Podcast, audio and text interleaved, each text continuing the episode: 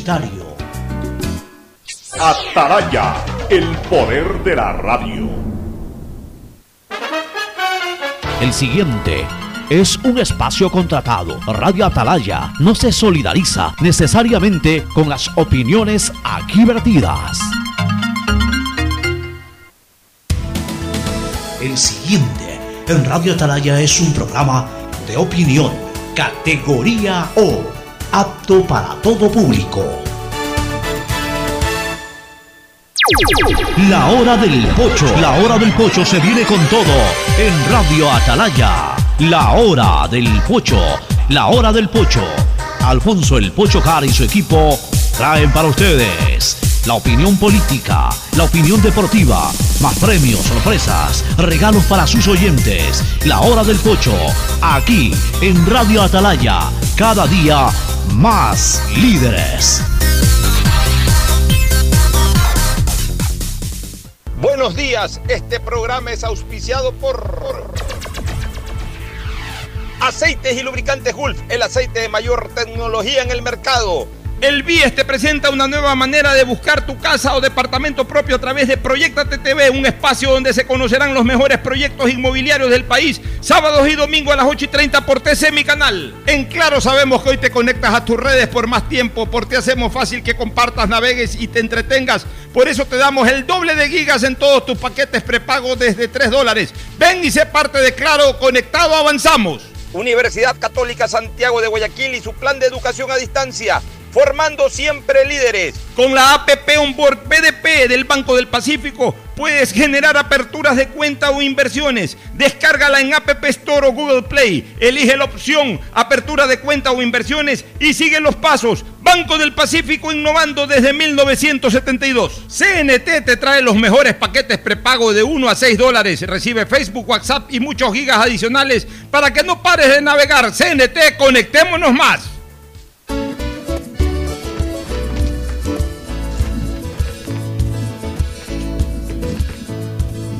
Camino sobre tu piel morena y siento tu latido.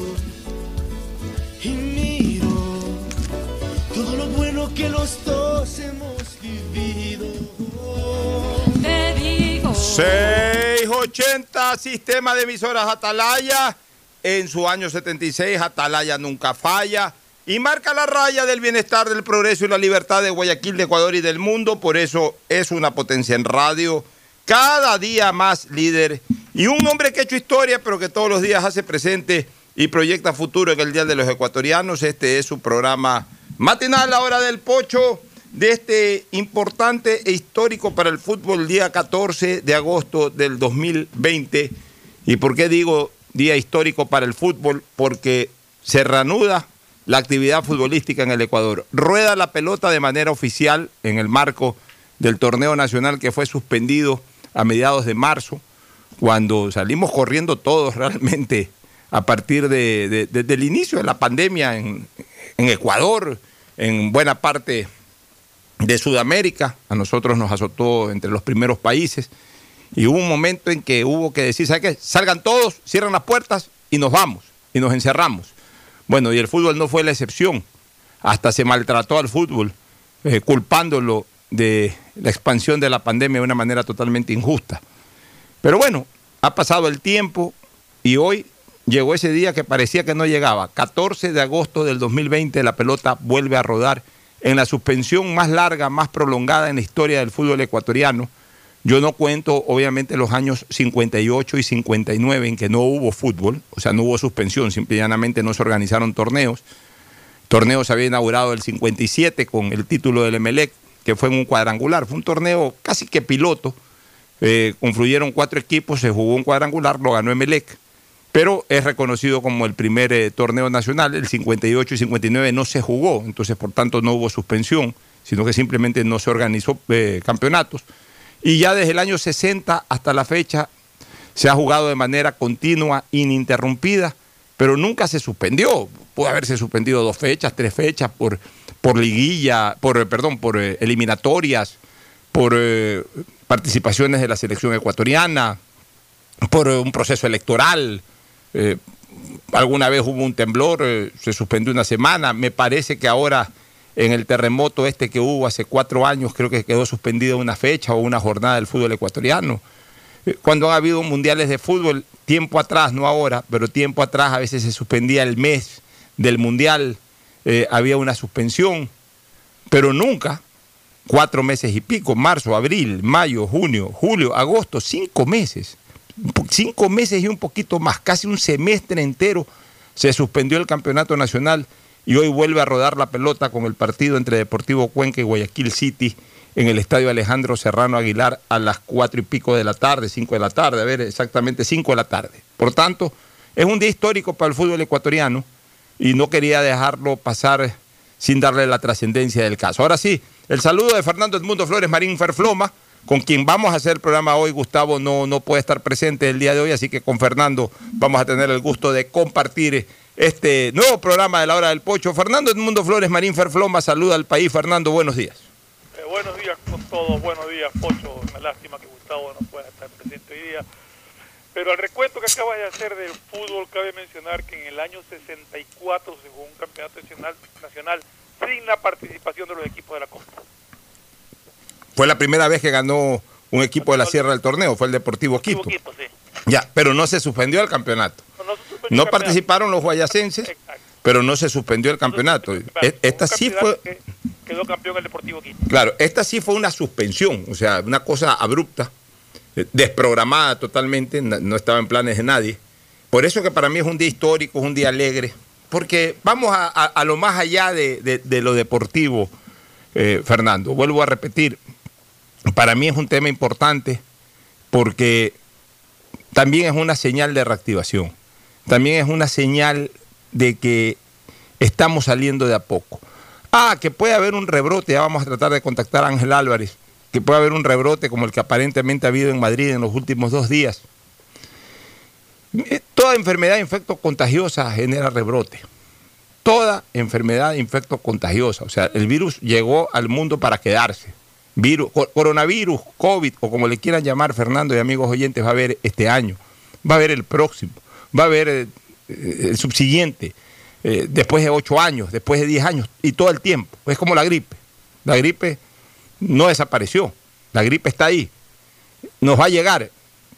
A todos en algún momento vamos a tener la posibilidad de ser infectados de coronavirus. Lo importante es que la carga viral baje, como en efecto ha bajado en el mundo, los tratamientos sean mucho más eficientes, ya sean mucho más dirigidos a las afectaciones del virus. Que eso es otra cosa. Claro, eso eso es otra cosa, Fernando, que hay que tener claro. El coronavirus no tiene cura. O sea, la vacuna no es que eh, eh, cura al virus, sino que impide su acción, que es otra cosa. O sea, el virus, la diferencia entre el virus y la bacteria, entre otras cosas, entre otras cosas, es que hay antibióticos que matan a la bacteria. O sea, agentes externos como los antibióticos que matan a la bacteria. El virus no, el virus es susceptible exclusivamente a la reacción inmunológica de- del cuerpo, no a eh, lo- los antibacteriales, ese tipo de cosas no, eh, no causan efectos nocivos sobre el virus. El único que puede combatir al cuerpo es el propio organismo. Entonces, ¿qué es lo que hace la vacuna? La vacuna nos prepara inmunológicamente para cuando el virus que va a entrar, a todos nos va a entrar en algún momento el coronavirus.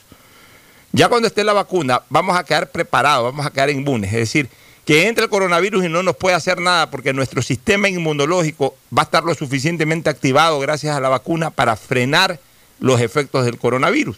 Y el coronavirus morirá en nuestro organismo gracias a la vacuna. Pero no es que eh, no hay una pastilla que pueda combatir al coronavirus y, matar al coronavirus.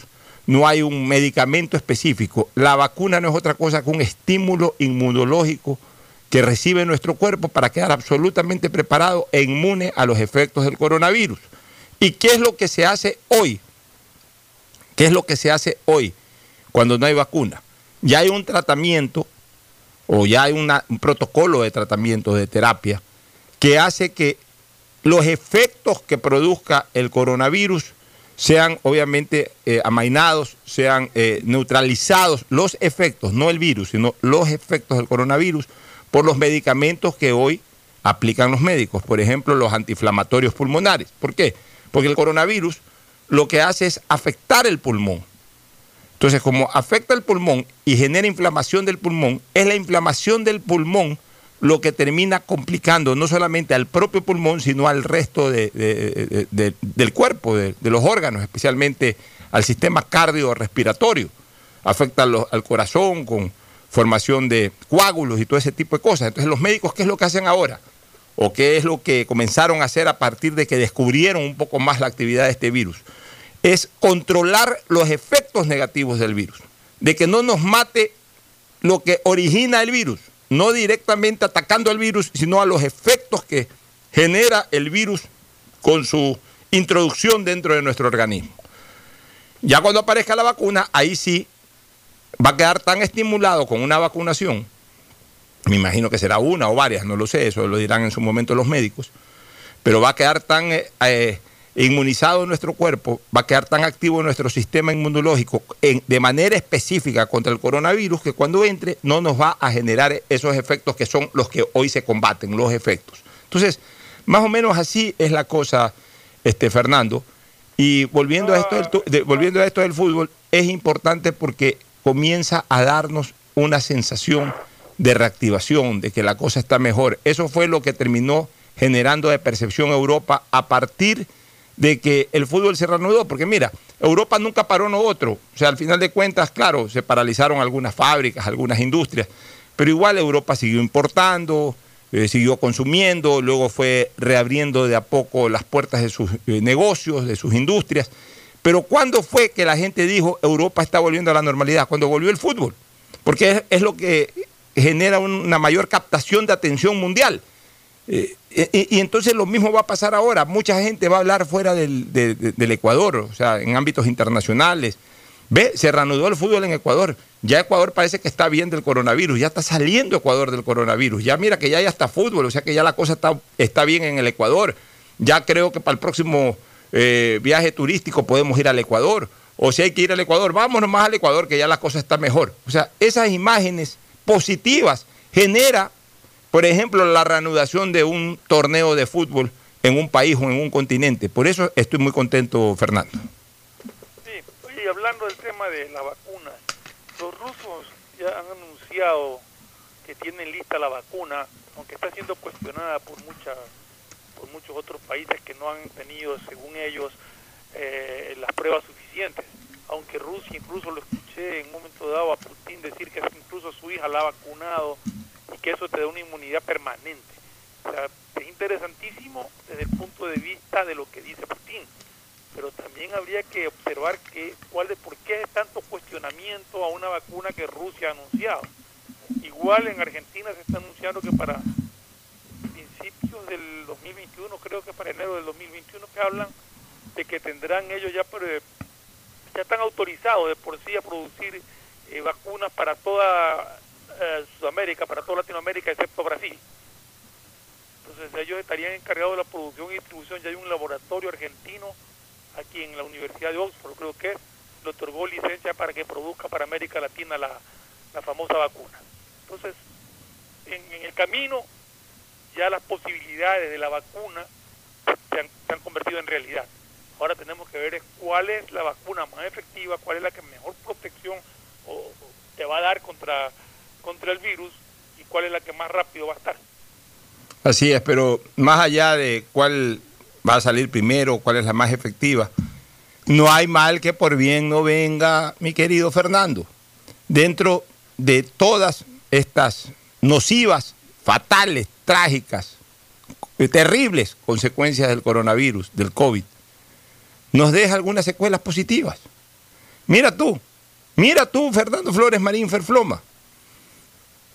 Hemos estado cansados los miembros de este planeta, los integrantes de este planeta, de estar viendo constantemente esa disputa entre Estados Unidos y Rusia de quién hace el misil más impactante, más contundente.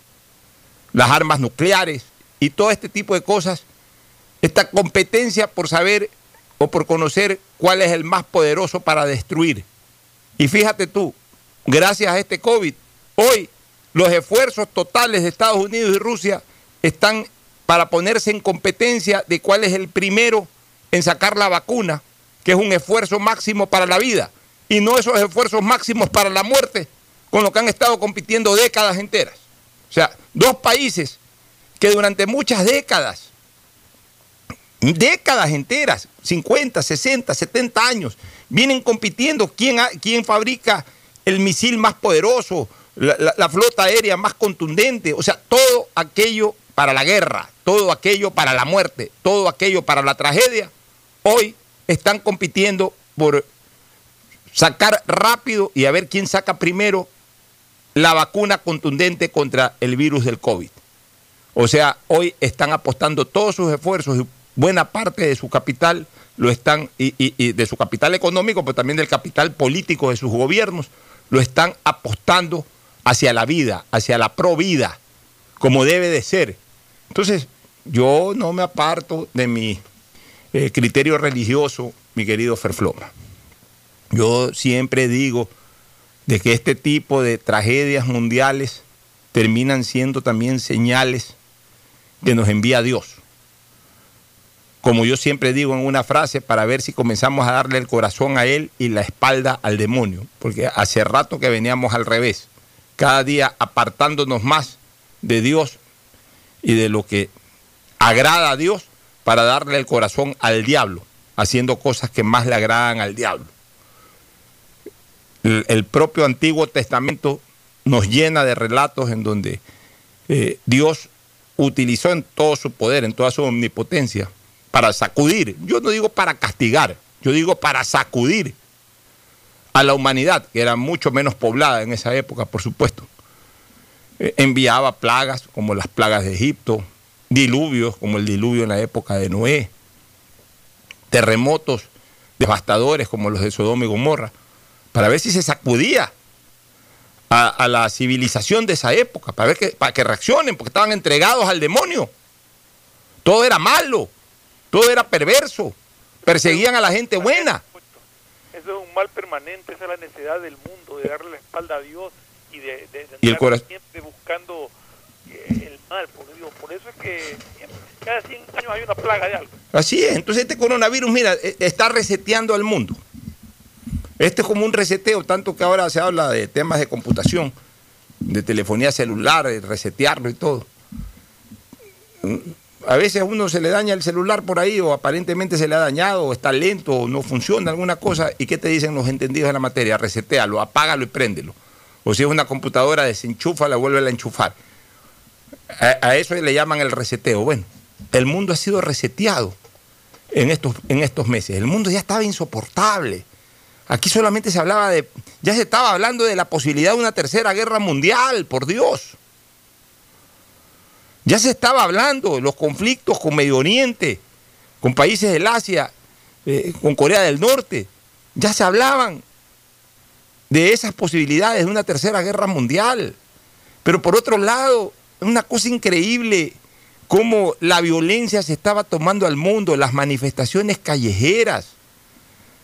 Eh, e-, esta mal llamada, mal llamada liberación femenina, mal llamada no aquella que lucha por la reivindicación de la mujer, que ha logrado muchísimas cosas, que ha conseguido logros importantes para el espacio que merece una mujer.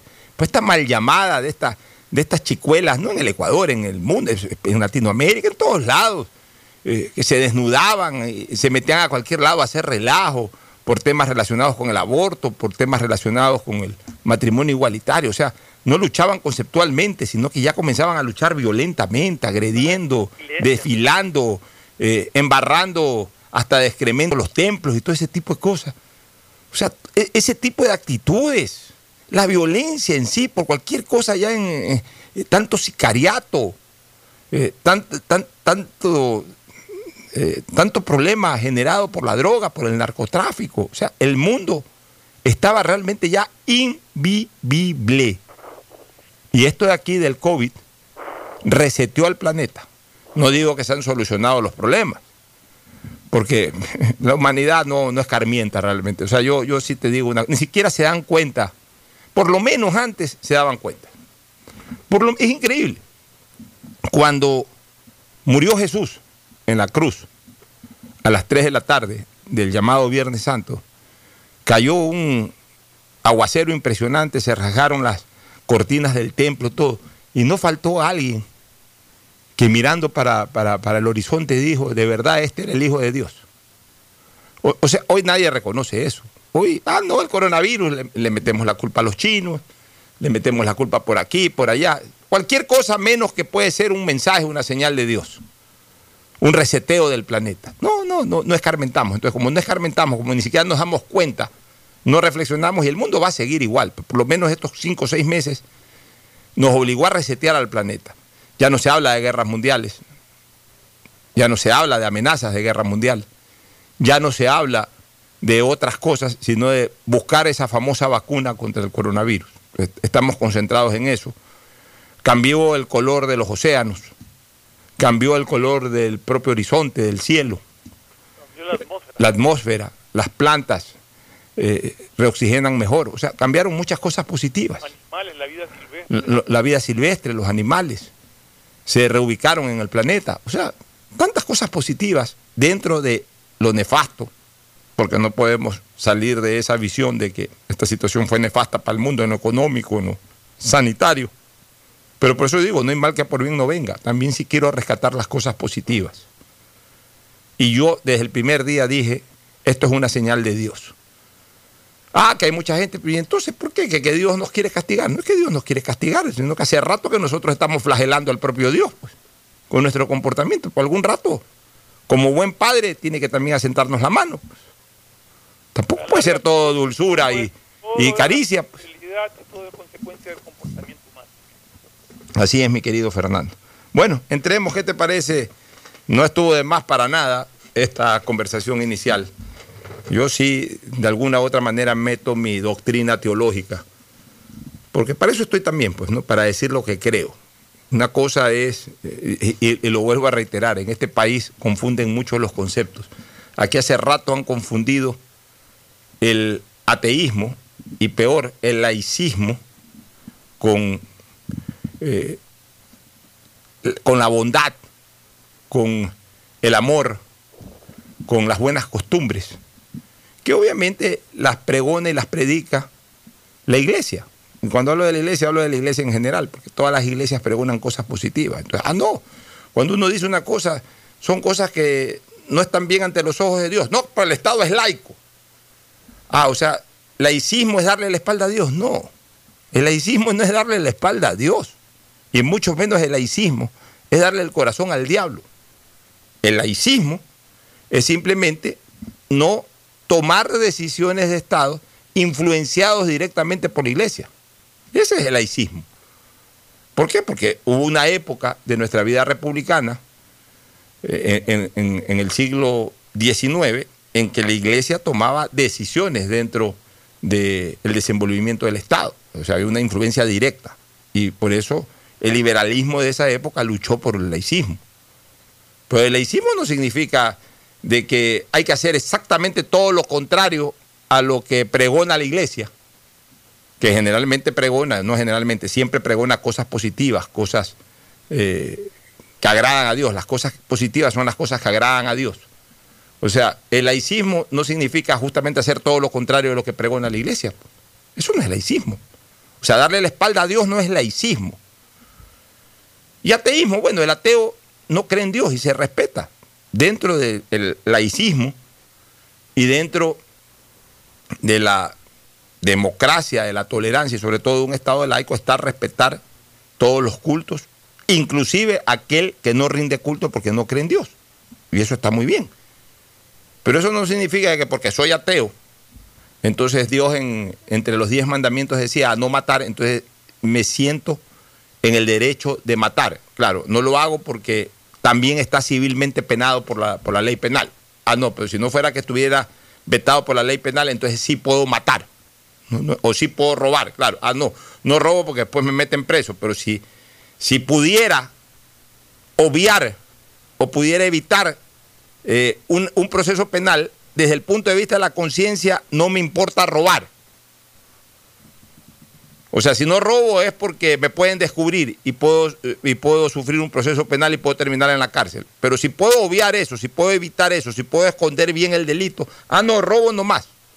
Porque como es un Estado laico, a mí qué me importa lo que piense Dios. No es así.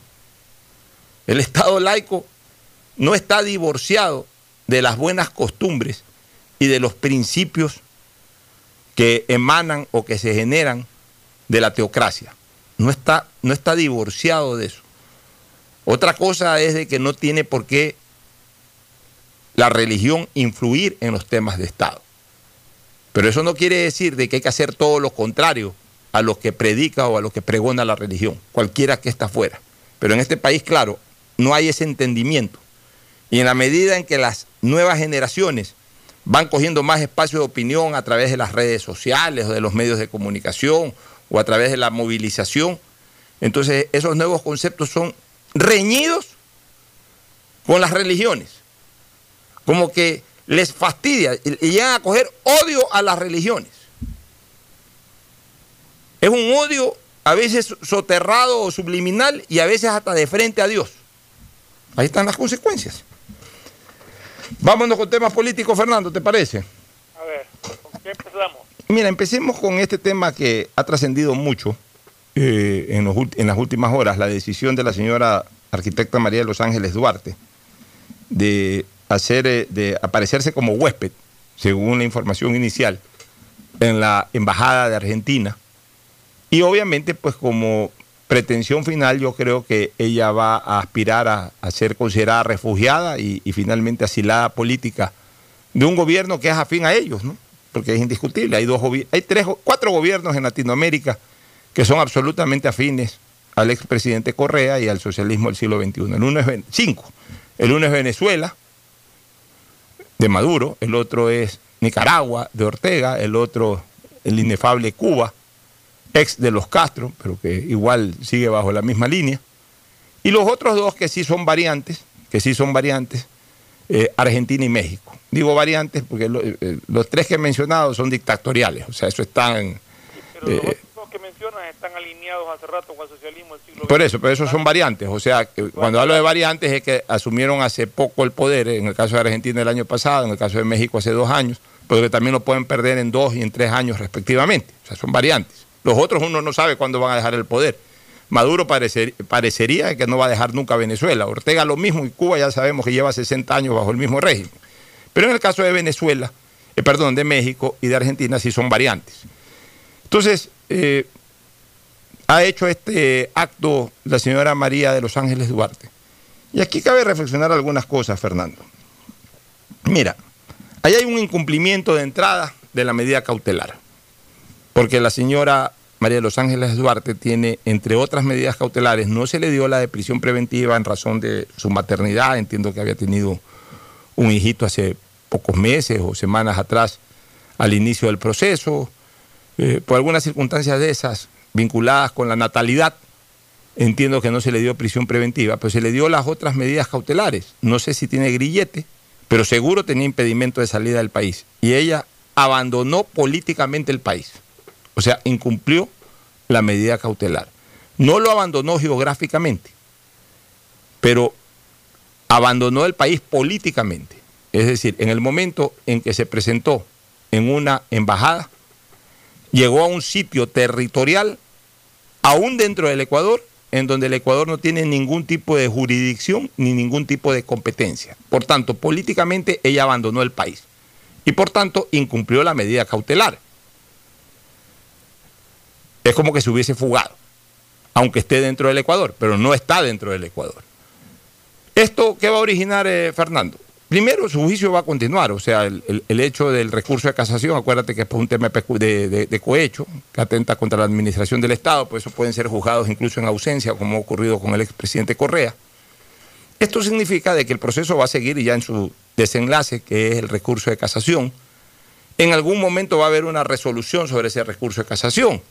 Si que no se declara la nulidad de nada y más bien se ratifica lo dictado en sentencia en la segunda instancia, en ese momento pues ya pasa a ejecutoriarse primero la sentencia y luego a ejecutarse la sentencia. Entonces, aún ella estando fuera del país, como es el caso de Correa, o, o, dentro del Ecuador, pero fuera de la jurisdicción y competencia del Ecuador, como es el caso de una embajada, el proceso se terminará de desarrollar, la sentencia se conocerá, la sentencia se ejecuta, ejecutoriará y luego la sentencia se ejecutará. Punto número uno. Punto número dos, ya desde el punto de vista de su estatus. Bueno, ella, si es que se ratifica la sentencia, ella va a quedar condenada a vivir ahí el tiempo que más pueda en la, en la Embajada de Argentina. O sea, se, se va a producir un caso similar al de Assange. ¿En qué sentido? Sí, ¿me ibas a decir algo? Sí, es que justamente quería tocar ese tema porque aquí se presenta un caso que suponiendo que la embajada argentina le dé el asilo político, el Ecuador no está en la obligación a una persona que ha cometido todos los actos que tú acabas de mencionar de darle el salvoconducto para que pueda ir al aeropuerto. Por supuesto que no. El salvo, eh, a, eso es lo que, a eso es lo que me iba a referir. O sea, si Ecuador no le da el salvoconducto, que salvo pues que eh, retomen el poder, por ejemplo, que ganen la elección Claro, eh, el ala correísta y, y, y, ya con un nuevo presidente, con un nuevo canciller, etcétera, le den el salvoconducto para que se vaya, previo a gestionar una declaración de nulidad de todo lo actuado, un proceso de revisión, etcétera, que es un poco más largo aún así. Pero obviamente si es que ellos recuperan el poder. O sea, aquí la señora María de Los Ángeles Duarte está apostando ya a actos políticos futuros, o sea, que ganen la elección. Entonces, si ganan la elección, por ahí este, le dan el salvoconducto y se va a Argentina. Pero mientras esté este gobierno, o llegue al poder otro gobierno que no sea el de ellos, lo más probable es que no le den el salvoconducto.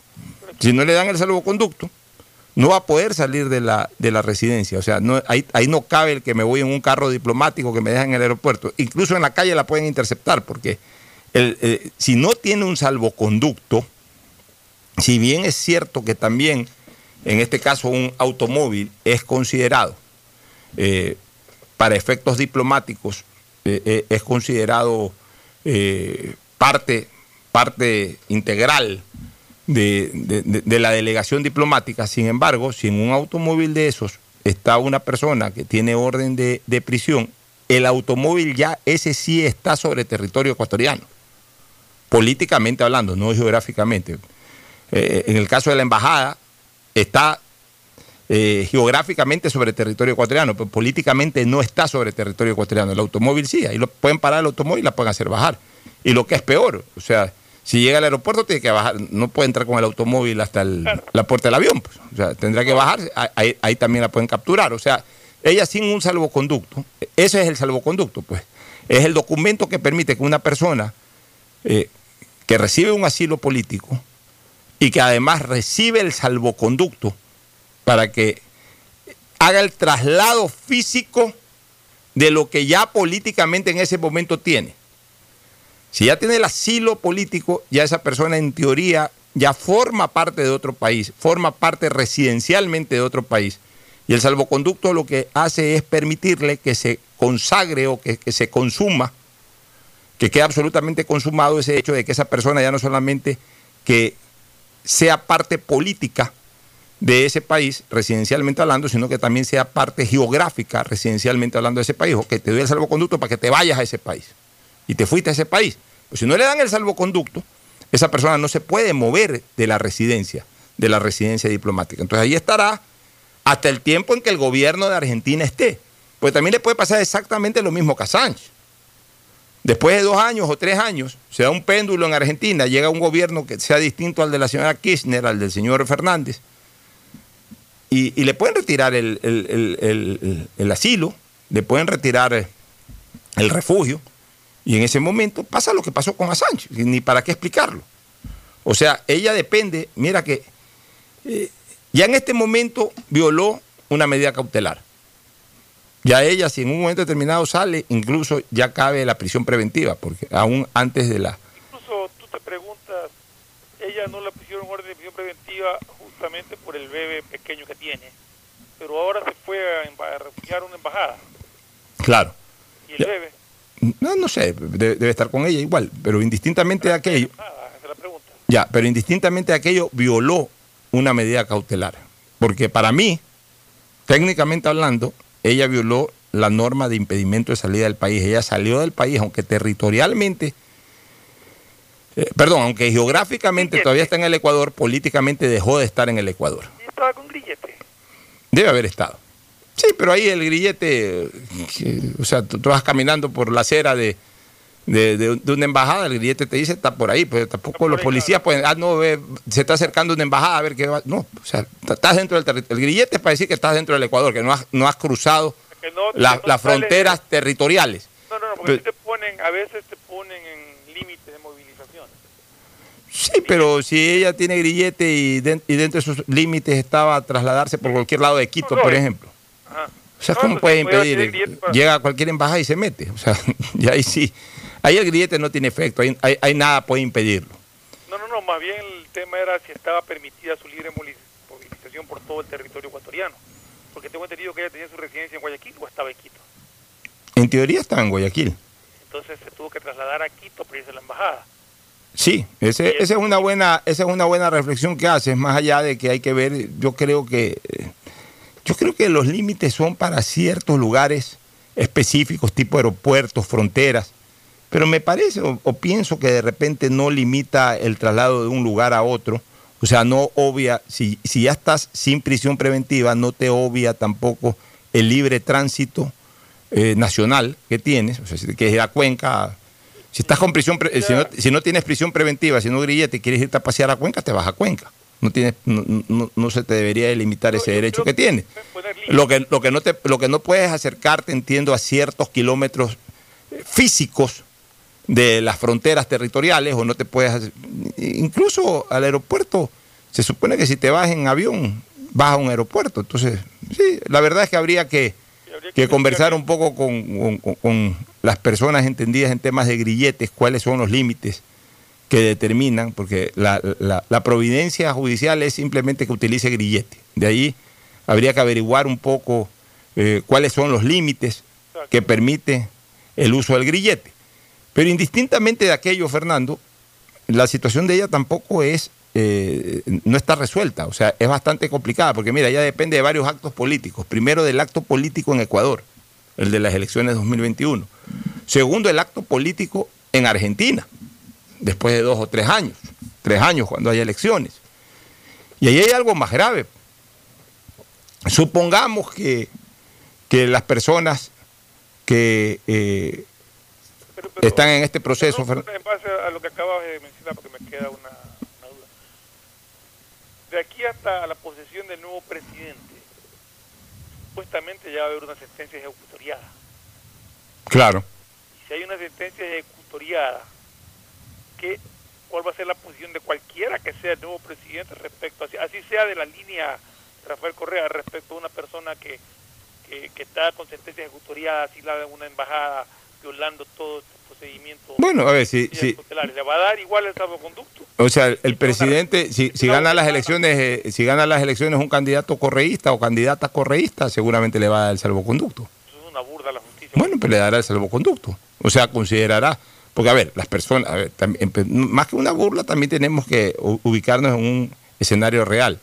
El correísmo sostiene, están siendo afectados sus principales cabezas, que ha habido persecución política en eso. Entonces, simple y llanamente, pues el gobierno correísta entrante, hablemos así, si es que ganan las elecciones, ratificará ese criterio de que ha habido eh, eh, persecución política y hasta no te extrañe que se busque la vía del indulto, eh, la amnistía por el lado de la Asamblea, así que tienen buena representación en la Asamblea también.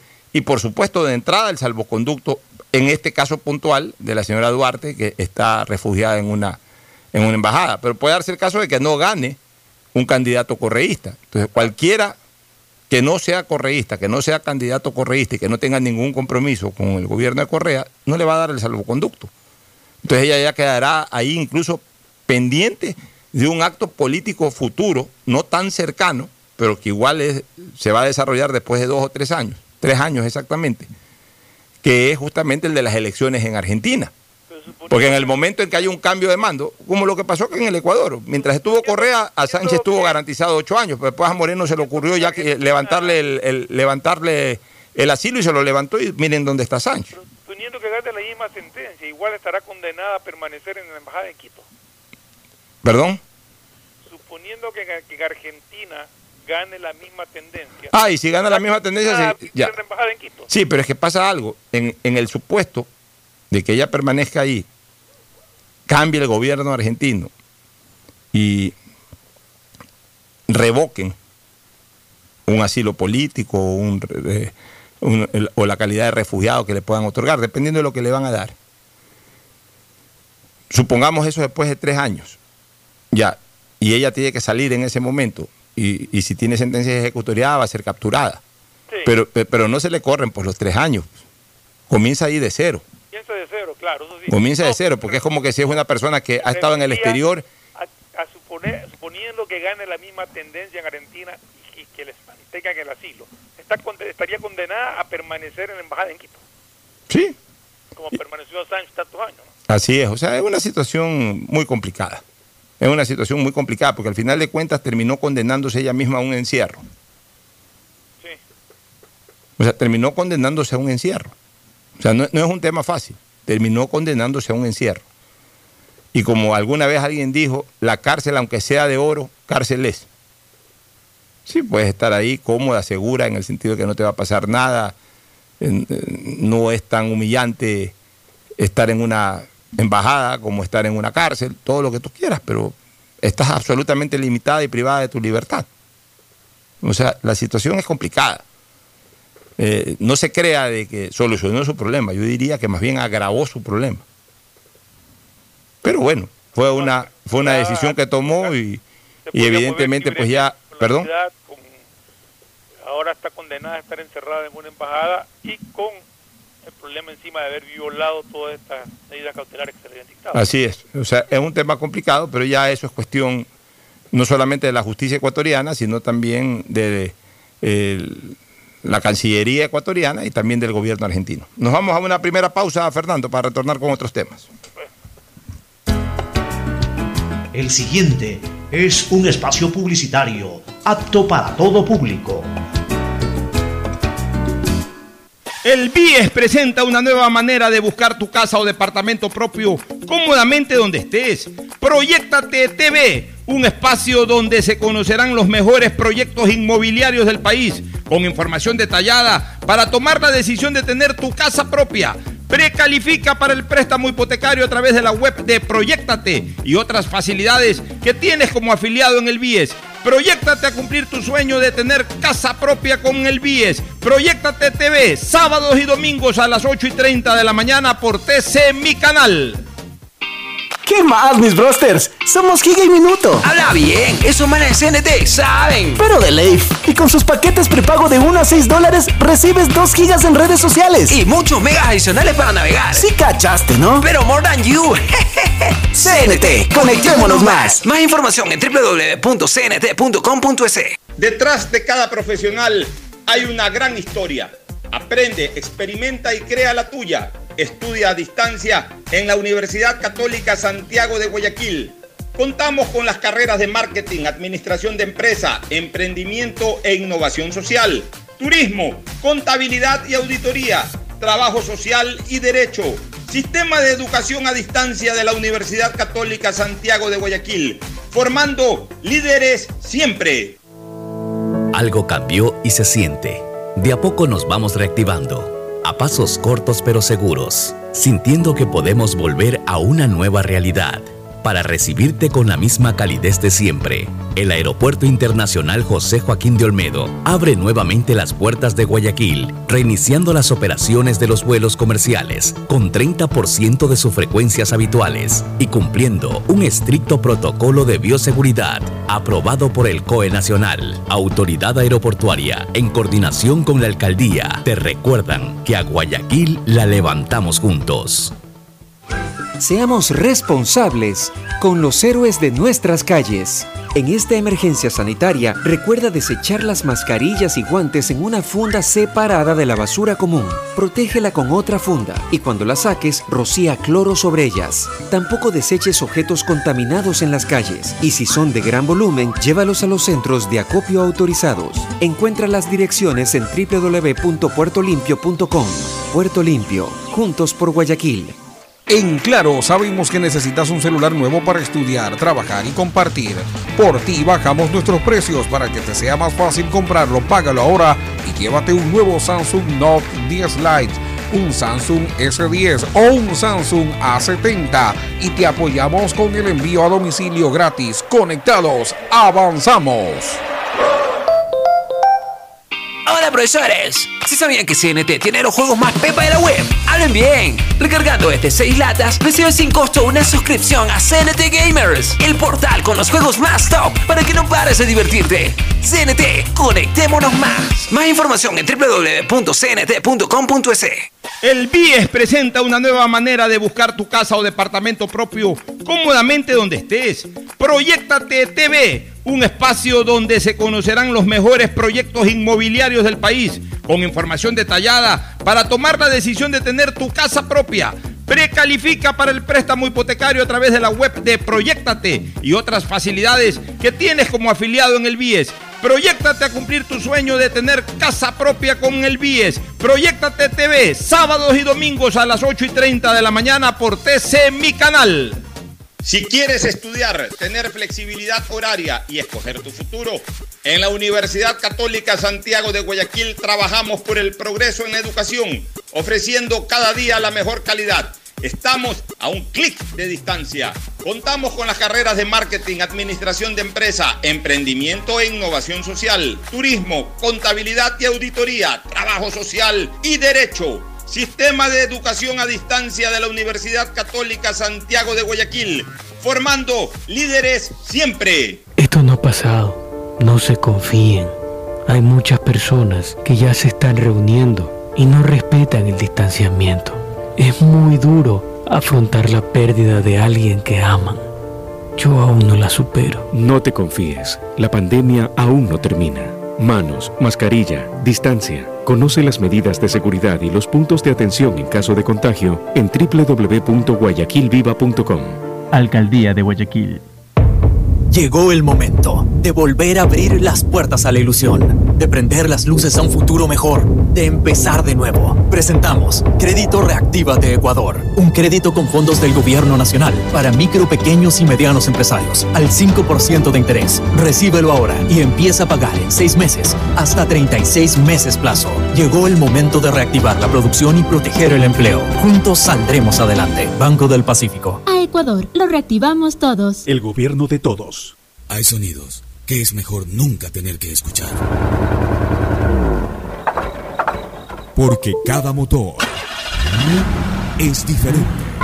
Desde hace 104 años, Lubricantes Cool mantiene la más alta tecnología y calidad en línea de aceites para motores a diésel y gasolina. Está hecho con una fórmula especial para dar excelente protección a todo tipo de motores, evitando el desgaste prematuro de pistones, anillos y árbol de levas, ayudando a mantener limpio el motor y libre de depósitos que se forman por las altas o bajas temperaturas. Dele a su motor lo que se merece.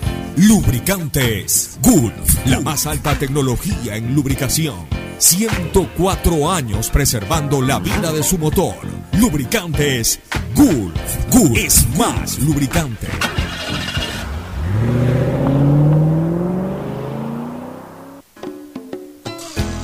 Fin del espacio publicitario. Usted está escuchando un programa de opinión, categoría O, apto para todo público.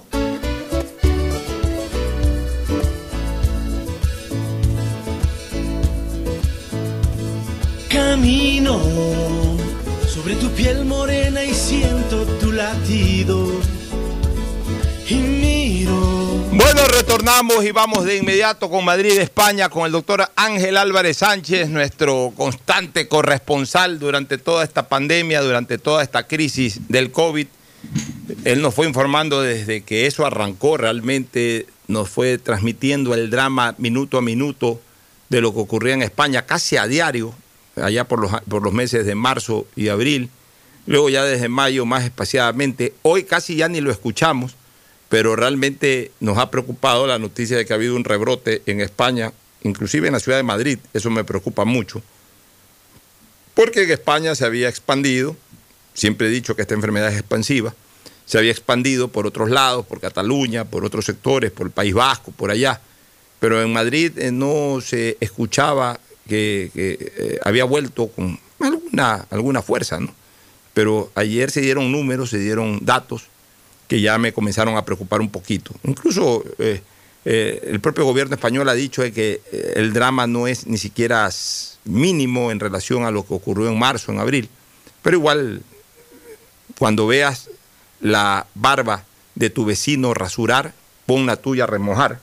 Así que mejor remojemos nuestras barbas, informémonos un poco de qué es lo que está pasando en España para estar atentos. Así que Ángel, buenos días, bienvenido, como siempre agradeciéndote, el doctor Ángel Álvarez Sánchez, que es catedrático de la Universidad de Madrid y médico del Hospital eh, Computense de esa ciudad. Adelante, Ángel, buenos días.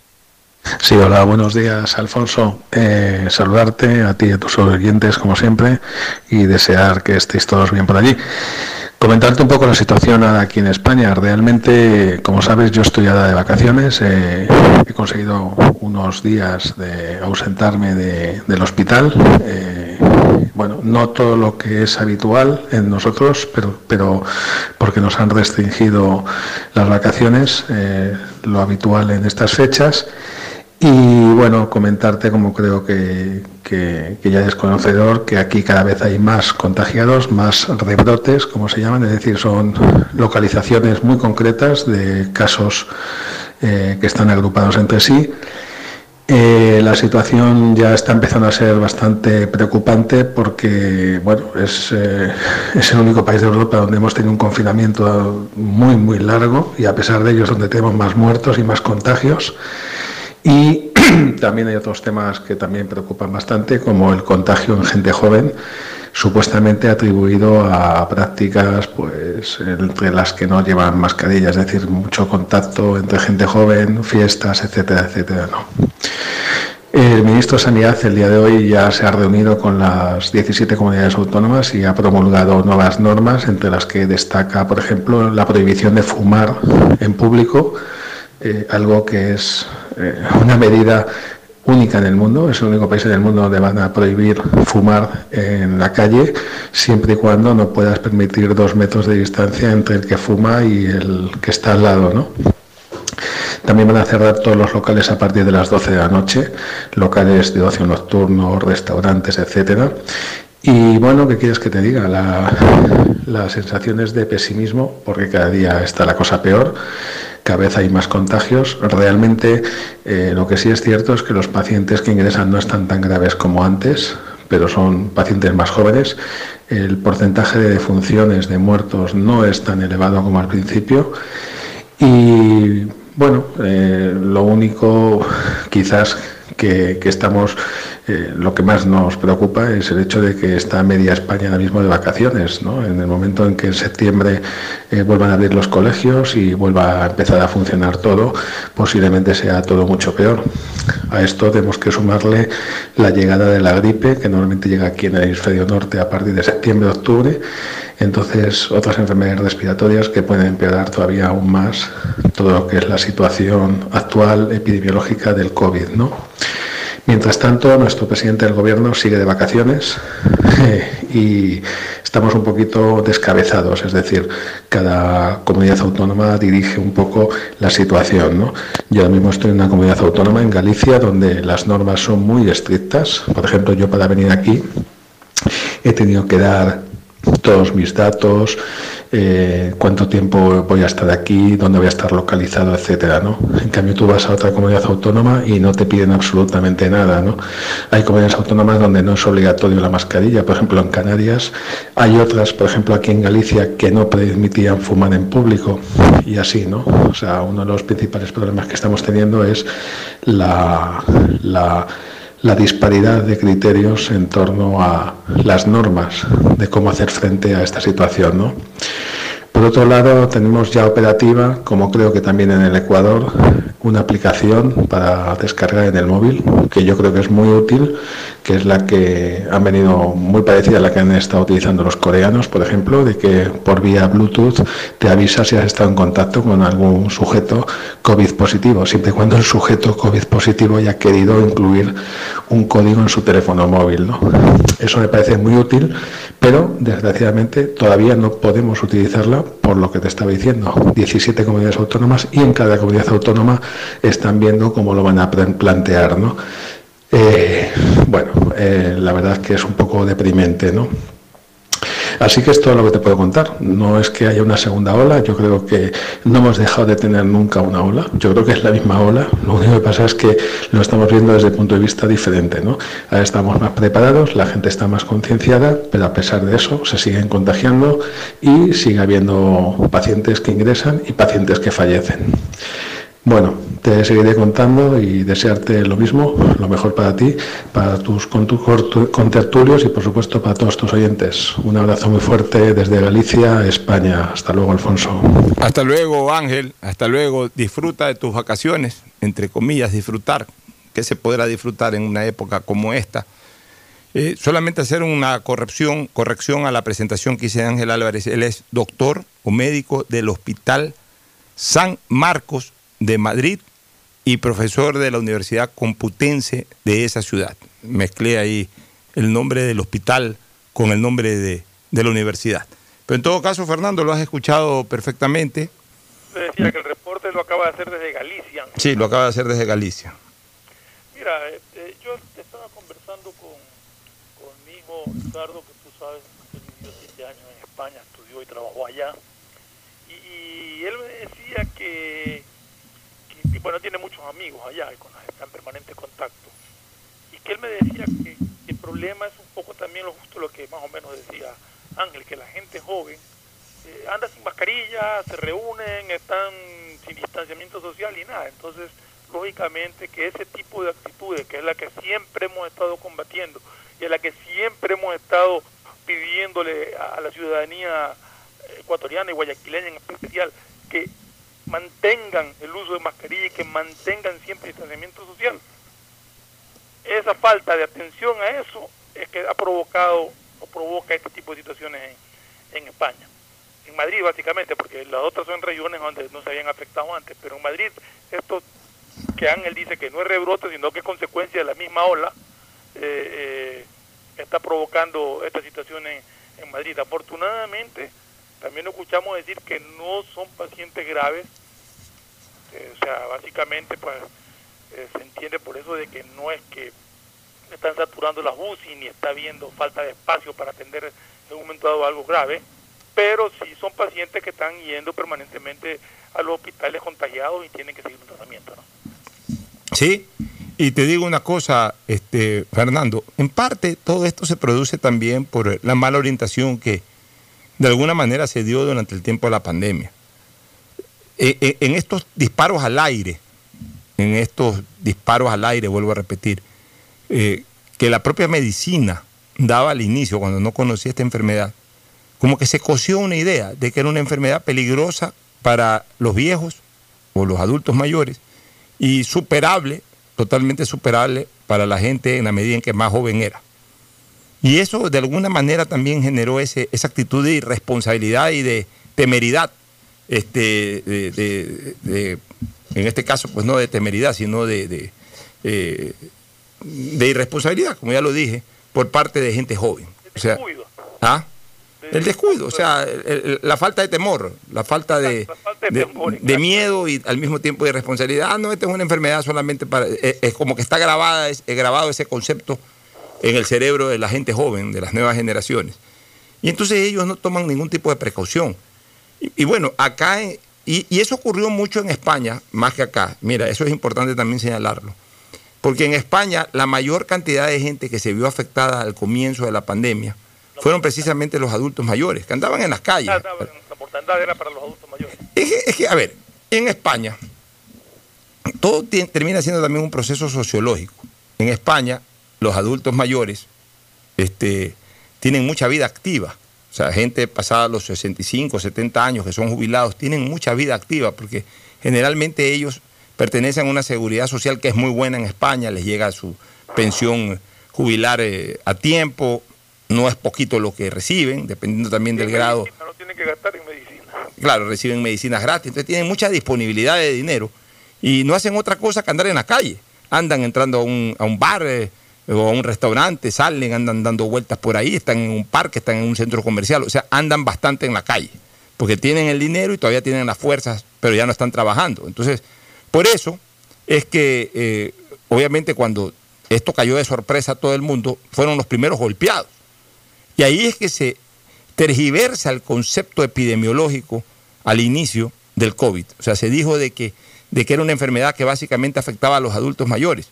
Pero no, el COVID afecta a todo el mundo. Sí, lo que pasa es que decían que como los adultos mayores ya tienen el sistema inmunológico más bajo que los jóvenes, a los adultos mayores es que los afectaba así. Ya, pero, pero se vendió mal ese concepto. Acá en el Ecuador, acá en el Ecuador, ese concepto no terminó de calar bien. ¿Por qué? Porque de repente veíamos nosotros de que todo el mundo caía, caía gente de 50 años, caía gente de 40 años, caían hombres, caían mujeres, sí se notó de que como que es una enfermedad más cargosa para los hombres. La tasa de mortalidad en, en- acá era mayor en, en este... Entre, los entre los 40, 40 y pico y 60 años eh, había...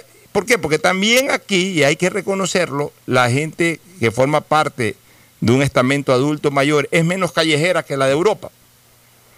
Entonces, cuando nos cogió a todos desguarnecidos, también la gente adulta mayor acá, no es que te digo que no salen nunca a la calle, pues salen mucho menos que, que- que- que lo que la gente de esa edad sale en Europa. Por eso que en Europa lo- los golpeó mucho más fuerte a esa población, a ese nicho de la población. Esa gente se cuidó porque, como decían, que era una enfermedad para adultos, para mayores. Y, y además inmediatamente comenzó a sonar el tema, se, se guardaron. Y entonces, eh, obviamente aquí afectó más a gente de 40, 50 años. Y eso ya nos hizo precavir más. O sea, ya, ya, no, cuidado. Eh, esto es para todas las edades. Entonces ya todos nos cuidamos y todos nos seguimos cuidando. En Europa, de acuerdo a lo que nos está diciendo Ángel Álvarez y lo que le han dicho los amigos de tu hijo a él, en Europa parece que todavía está ese concepto de que es una enfermedad para viejitos. Y los muchachos siguen eh, disfrutando de la vida. No, te digo que igual que antes, pero o sea, si andan con mascarilla, se la sacan, se meten a un bar, están hasta las 12 de la noche, están ahí farreando, fuman. Entonces, bueno, Es eh, verdad lo que dijo Ángel, en, en España es el primer país que ha tenido la idea de prohibir, de prohibir fumar en público porque supuestamente en el humo del tabaco se puede contagiar, eh, contagiar el virus. Es decir, alguien, alguien con el virus fuma o expele el humo y el que está al lado lo, lo inhala, puede ser contagiado. Es una medida que han tomado en España. Bueno, en España recién la toman. Nosotros por ley la tomamos, justamente en la época que yo fui legislador, tomamos esa decisión de prohibir, de, pri- prohibir, prohibir el fumar en lugares públicos y debería ya de erradicarse totalmente. El cigarrillo debería de desaparecer.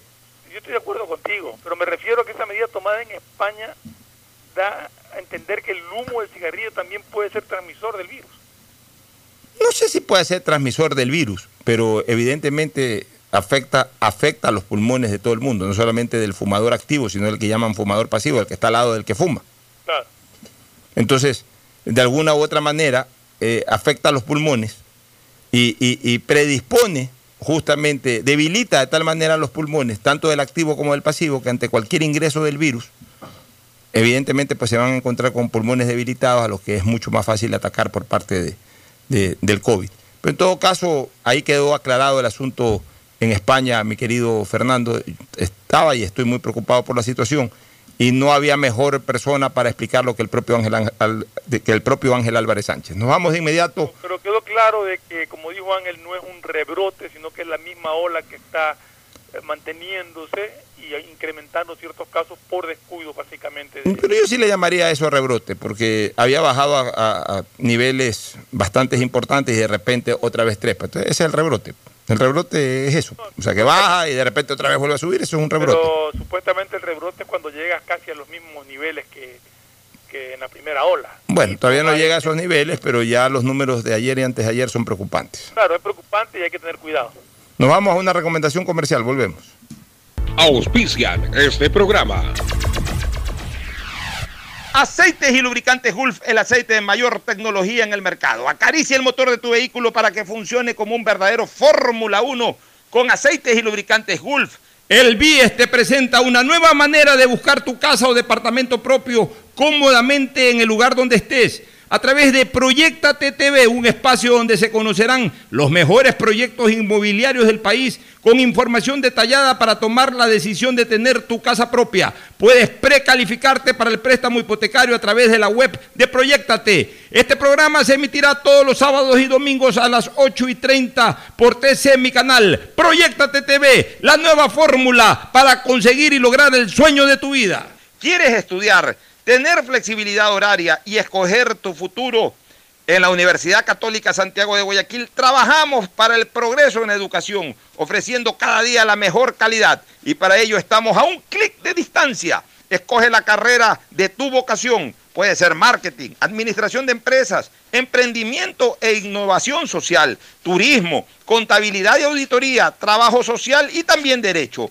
Consulta en nuestra página web mayor información y esquemas de admisión. Universidad Católica Santiago de Guayaquil, formando siempre líderes. Cámbiate a CNT, ahora tu chip prepago tiene más de 3 gigas para navegar y minutos a todas las operadoras, todo por 7 días para que no pares de compartir. CNT, conectémonos más. Si te entusiasma la idea de tener la oportunidad de invertir y más aún si puedes hacerlo de una forma rápida y segura, entonces la APP Onboard BDP del Banco del Pacífico es para ti. Sí, porque con ella puedes realizar una inversión en minutos desde tu celular y además puedes obtener una mejor tasa. Descárgala en App Store o Google Play. Elige la opción inversiones, sigue los pasos y listo. Banco del Pacífico, innovando desde 1972. En Claro sabemos que necesitas un celular nuevo para estudiar, trabajar y compartir. Por ti bajamos nuestros precios para que te sea más fácil comprarlo. Págalo ahora y llévate un nuevo Samsung Note 10 Lite, un Samsung A70 y te apoyamos con el envío a domicilio gratis. Conectados avanzamos. Estamos en la hora del pocho. Bueno, retornamos ya para la parte final de la temática política. Y justamente con temas relacionados a la precampaña electoral, Fernando, se habla de que el correísmo está barajando al menos cinco precandidatos a la presidencia de la República y se dan nombres. Pierina Correa, eh, Carlos Rabascal Salazar, Javier Lazo Mendoza, eh, Marcela Guiñaga y Pavel Muñoz. había escuchado que Javier era uno de los precandidatos. Pero eso se, se escuchó hace varias, hace varias, hace varios meses atrás realmente. El año pasado se escuchaba aquello. pero no, pero yo lo escuché hace unos tres días. Pero mm, como no había escuchado más, lo escuché pues, de una persona puntual. Yo veo que es difícil que yo veo que es difícil que Javier Lazo sea precandidato, porque a ver, Correa no está para en este momento jugar eh, a la política, ¿no? Sería una especie de juego de la política, ah, como eh, uno de los candidatos fuertes de la tendencia contraria es Lazo Mendoza, entonces te voy a poner al hermano para generarle algún tipo de molestia o confusión. Sí, pero eso, eso, eso es jugar a la política. O sea, eh, eh, trabajar en política o, planear un acto político importante como es una elección del 2021, represento significa poner candidatos que verdaderamente guarden el perfil político para una candidatura presidencial. ¿Y cuál es el perfil político de una persona para una candidatura presidencial? Que venga siendo activo en la política, que tenga ciertas condiciones necesarias para una candidatura, un nivel de conocimiento importante también, una voluntad para hacerlo. Y yo creo que ninguna de estas cosas eh, concentra a Javier Lazo. O sea, eh, ni, siquiera, ni siquiera estoy convencido de que él quiera ser candidato. O sea, de repente está sonando su nombre como para generar eh, cierto morbo de, de enfrentamiento entre hermanos en una campaña, pero yo creo que ni siquiera él está interesado en participar. Él no ha hecho ningún tipo de carrera política, obviamente no hay un nivel de conocimiento alto. tenido callado todo el tiempo. ¿no? Claro, no hay un nivel de conocimiento alto de la población hacia él, o sea, obviamente lo conocerá la gente que veía sus programas de televisión, ciertos niveles sociales lo conocerán, pero, pero de ahí no lo conoce. Le puede sonar el apellido. Le va a sonar el apellido por, un rival. O sea, y, y, si por último Correa quiere hacer sonar un apellido, que haga sonar su propio apellido y para eso tiene a su hermana. Es lo más lógico.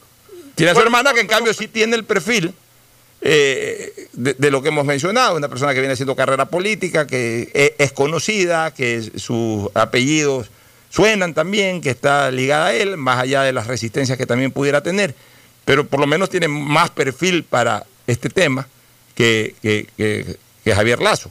Entonces, tres, faltan dos.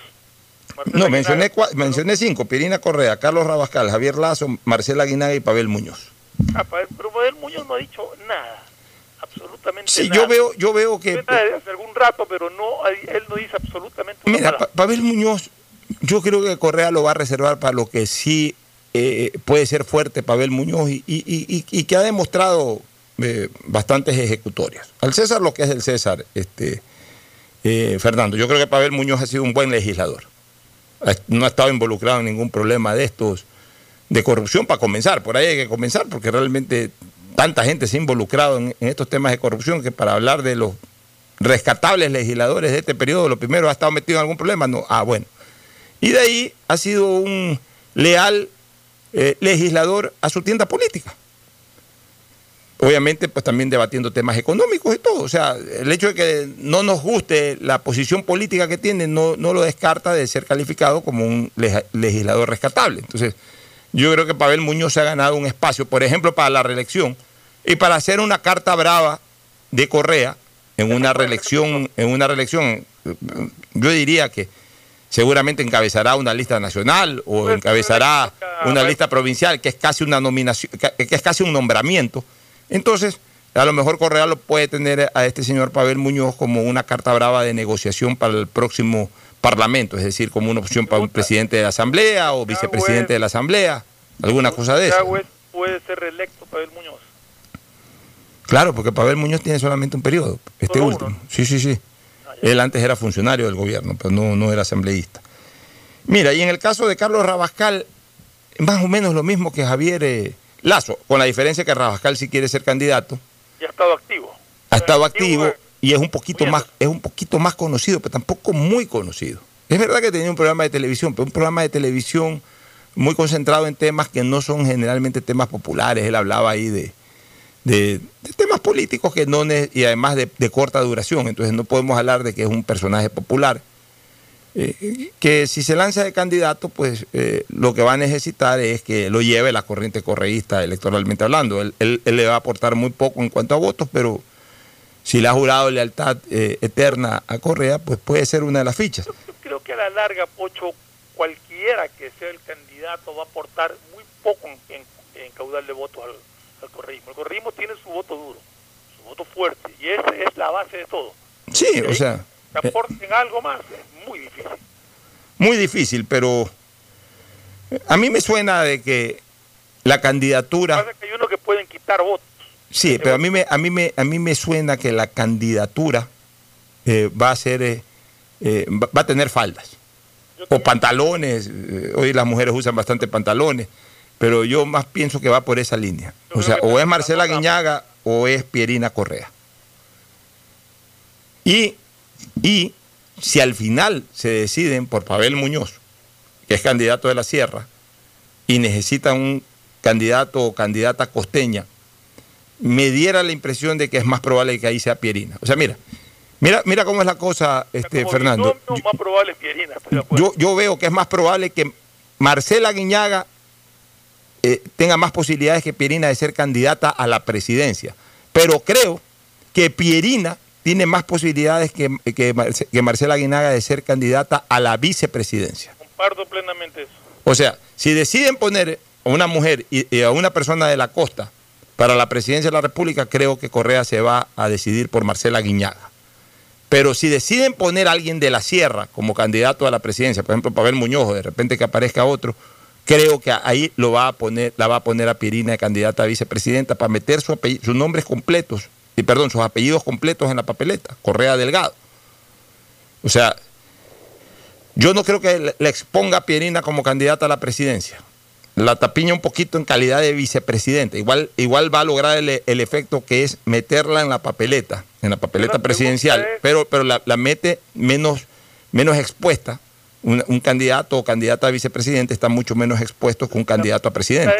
¿Cuándo van a tomar decisiones? Porque Bueno, pero ya al 29, hasta ahora solo hasta ahora solo hay un binomio. sí, el de, Solo hay un binomio conocido. pero ya hay algunos candidatos que ya han anunciado que van. O Sí, sea, sí, pero digo, hasta ahora solo hay un binomio conocido.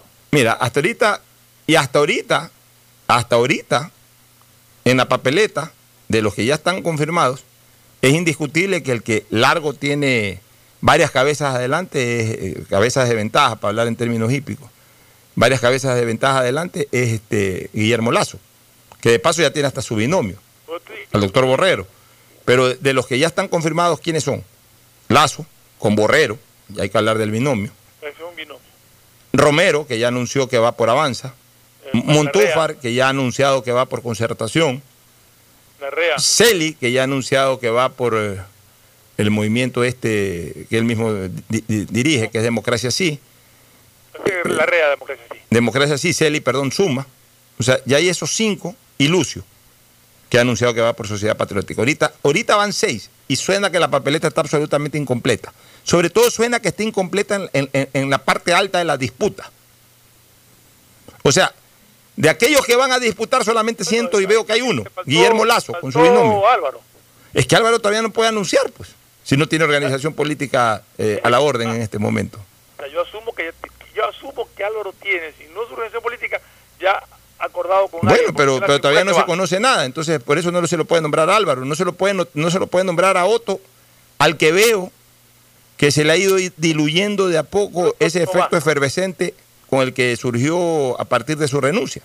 Yo creo que otro no va, es mi, mi percepción. No sé. Sí, porque no, a ver, en política no se pueden, y, y muy cerca de una, de una inscripción de candidaturas, en política no se puede andar sigilosamente. Eh, En política hay que hacer ruido. En política hay que hacer ruido. O sea, en tema preelectoral hay que hacer ruido.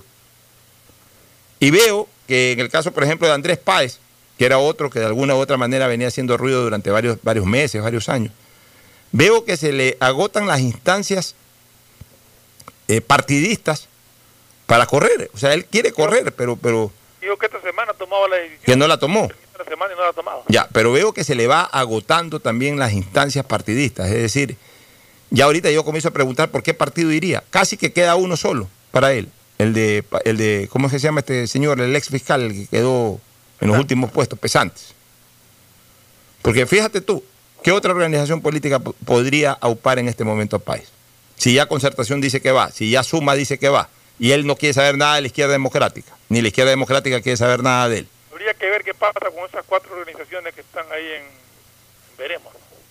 Que ahorita están habilitadas, tengo entendido. Están suspendidas. O bueno, están, pero falta todavía una, una decisión final. La verdad es que ni siquiera sé cuál es el estatus jurídico, porque es tanta la confusión en el manejo de, de apelaciones y todo eso que ni siquiera se sabe cuál. Pero, pero la realidad es que todavía no están habilitadas para correr. Mira, son 14 organizaciones nacionales, entre movimientos y partidos políticos. Hay cinco que están en este momento eh, pendientes, que son las cuatro que nacen del conflicto de la Contraloría, más adelante ecuatoriano adelante, que fue una resolución por anteriores elecciones por parte del CNE. Son cinco. Entonces quedan nueve. De esas nueve, hay una que está en terribles, eh, eh, cuyos dirigentes están en terribles problemas eh, judiciales, que es Fuerza Ecuador. Más allá de que ayer el expresidente Bucarán ins- insistió en que va de candidato. Vuelvo a repetir, yo creo que esa candidatura es una candidatura forzada, es una candidatura que en este momento eh, va a ser muy difícil que, se consolide, ni siquiera en la parte eh, formal de, inscripción y ese tipo de cosas, ni siquiera va a poder salir de la casa.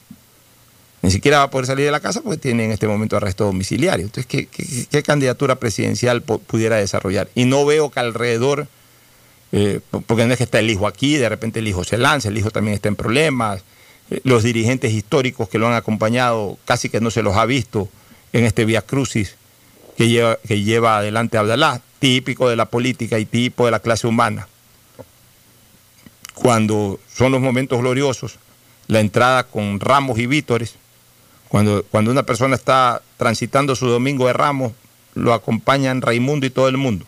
Cuando se acercan al Viernes Santo o están dentro del Viernes Santo, no aparece nadie. Eso es típico. Pero bueno, no se ve tampoco dirigentes históricos que además hace rato también abandonaron la política. Entonces, yo veo que ahí la, yo veo que ahí la 10 no tiene un impedimento legal, sino un impedimento eh, más de, de orden judicial judi- y personal. Tiene una Pero medida. Legalmente, todavía puede, puede ser Sí, candidato. él puede ser candidato. Si su voluntad lo decide, tiene su organización política, pero ¿cómo hace campaña? todo? Entonces, yo no sé. eh, Bueno, en todo caso pudiera ser candidato, pero, pero un candidato amarrado de pies y manos prácticamente. Ya, entonces estamos hablando de que prácticamente se, y, y tampoco a estas alturas, si es que él no es candidato, no creo que No creo que alguien protagónico aspire a correr por la 10. Y si es candidato, ya él mismo usa su cupo, ¿no? Entonces estamos hablando de 5, quedan 9. Quítale ahí Fuerza Ecuador, quedan 8. De las 8 ya hemos mencionado 6 candidatos que han anunciado sus candidaturas. Quedan 2. ¿Cuáles son esos dos? El Partido Social Cristiano y Alianza País y Pesante. Quedan 3. Quedan tres. El Partido Social Cristiano tiene que tomar una decisión, o apoya a Otto, o apoya a Álvaro, o pone candidato propio. Ya, si es que pone candidato propio, se quedan afuera Álvaro y eh, Álvaro y Otto. Si es que no pone candidato propio y pone a uno de los dos, uno de los dos se queda afuera. Ya, Alianza País es como el COVID, nadie lo quiere cerca. Y si lanzan algún candidato, será alguien de- de- de- del propio movimiento. Nadie de afuera va a tocarles la puerta para pedirles el, el- el- el- el membrete. Queda pesante. O sea, hemos hecho un ejercicio llamado método de descarte y a la larga, para varios precandidatos, queda un solo movimiento, el de Pesante, que no ha dicho nada. Porque por último, si Pesante dice voy nuevamente, Pesante puede ir. Y ahí sí, pesantes para varios aspirantes. así es. Esa es la realidad, ¿no? Ah, y el, el movimiento Pachacute que también está anunciando su, su propio Van a ser candidato. propio, que el problema de ellos es ya interno con la CONAIE, que el uno quiere, el otro aparentemente se abrió eh, Yacu Pérez, ¿no? Sí. Dice que va- ¿por, por qué lado iría Yacu Pérez? No, Yacu Pérez dice que va a seguir como perfecto. Es que no es tonto Yacu Pérez. O sea, es que sola- perdóneme, nada, solamente un bobazo. Perdóname que use esa, esa, ese calificativo, que no se lo dirijo a Yacu Pérez, sino digo en términos generales, solamente un bobazo. Que habiendo ganado una prefectura de una provincia importante como es la provincia de La Suay, este, y que sabiendo que sus posibilidades nacionales son pocas o muy remotas, deje algo seguro para ir a algo absolutamente incierto. O sea, por lo menos termina el periodo y después sí que te religen de prefecto. Y bueno, y, se cruza una elección presidencial, ya pues, has servido seis, seis años a tu provincia, puedes re- renunciar y punto. O eh, acaba tu prefectura, renuncia y te dedicas a una carrera presidencial, pero apenas eh, al año y pico de haber sido elegido prefecto, dejar algo seguro, que es a ti responsable, para ir a algo absolutamente incierto, sería una actitud eh, absolutamente descabellada. ¿no? O sea que solamente quedaría como probable candidato Leonidas Isa, porque Vargas aparentemente... Sí, yo creo que Isa va a ser el candidato. Fue el que generó menos resistencia. A ver, no son tontos los indígenas. En el fondo, de todos, Isa fue el que generó menos resistencia en las ma- manifestaciones de, de octubre, porque Vargas, Va- Va- Vargas generó mucho odio, porque Vargas fue el más desafiante, el más, el más provocador. Eh, realmente eh, Vargas generó mucho, muchos odios. Jaco Pérez, por lo que acabo de mencionar, Isa se manejó en un perfil de segundo plano, fue activo, pero de segundo plano. Y, y por ahí, cuando se puso a hablar de economía, no desentonó en sus criterios, todo, entonces entusiasmó a cierta gente. Yo creo que tiene más carisma facial incluso que los otros. O sea, Isa, Isa puede llegar a un grupo, a un grupo rebelde, joven, del porque es un tipo que se lo ve joven, que se lo ve, o sea, tiene un perfil muy similar al, al, al joven rebelde, al joven rebelde, ¿no? Entonces, por ahí pudiera ser un mejor candidato Isa que Vargas y que el propio Jaco Pérez. Pero Isa ha tenido unas declaraciones medio desafortunadas también, ¿no?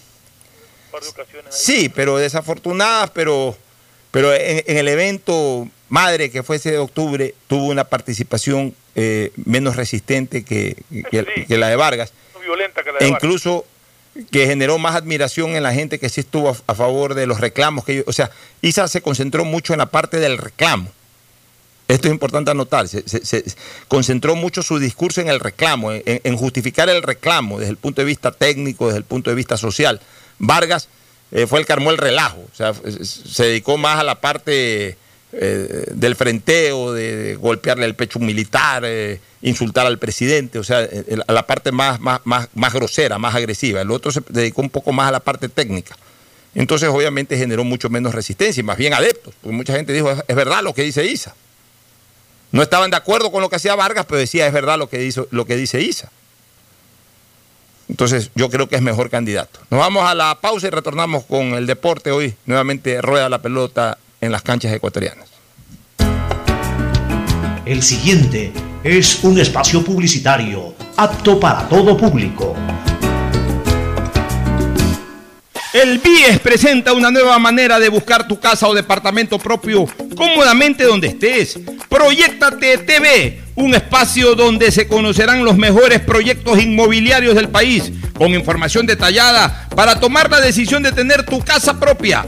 Precalifica para el préstamo hipotecario a través de la web de Proyectate y otras facilidades que tienes como afiliado en el BIES. Proyectate a cumplir tu sueño de tener casa propia con el BIES. Proyectate TV, sábados y domingos a las 8 y 30 de la mañana por TC Mi Canal. ¿Qué más, mis brosters? Somos Giga y Minuto. Habla bien, esos manes de CNT saben. Pero de Leif. Y con sus paquetes prepago de 1 a 6 dólares, recibes 2 gigas en redes sociales. Y muchos megas adicionales para navegar. Sí cachaste, ¿no? Pero more than you. CNT, conectémonos más. Más información en www.cnt.com.es. Detrás de cada profesional hay una gran historia. Aprende, experimenta y crea la tuya. Estudia a distancia en la Universidad Católica Santiago de Guayaquil. Contamos con las carreras de marketing, administración de empresa, emprendimiento e innovación social, turismo, contabilidad y auditoría, trabajo social y derecho. Sistema de educación a distancia de la Universidad Católica Santiago de Guayaquil, formando líderes siempre. Algo cambió y se siente. De a poco nos vamos reactivando a pasos cortos pero seguros, sintiendo que podemos volver a una nueva realidad para recibirte con la misma calidez de siempre. El Aeropuerto Internacional José Joaquín de Olmedo abre nuevamente las puertas de Guayaquil, reiniciando las operaciones de los vuelos comerciales con 30% de sus frecuencias habituales y cumpliendo un estricto protocolo de bioseguridad aprobado por el COE Nacional, Autoridad Aeroportuaria, en coordinación con la Alcaldía. Te recuerdan que a Guayaquil la levantamos juntos. Seamos responsables con los héroes de nuestras calles. En esta emergencia sanitaria, recuerda desechar las mascarillas y guantes en una funda separada de la basura común. Protégela con otra funda y cuando la saques, rocía cloro sobre ellas. Tampoco deseches objetos contaminados en las calles y si son de gran volumen, llévalos a los centros de acopio autorizados. Encuentra las direcciones en www.puertolimpio.com. Puerto Limpio, juntos por Guayaquil. En Claro, sabemos que necesitas un celular nuevo para estudiar, trabajar y compartir. Por ti bajamos nuestros precios para que te sea más fácil comprarlo. Págalo ahora y llévate un nuevo Samsung Note 10 Lite, un Samsung S10 o un Samsung A70 y te apoyamos con el envío a domicilio gratis. Conectados, avanzamos.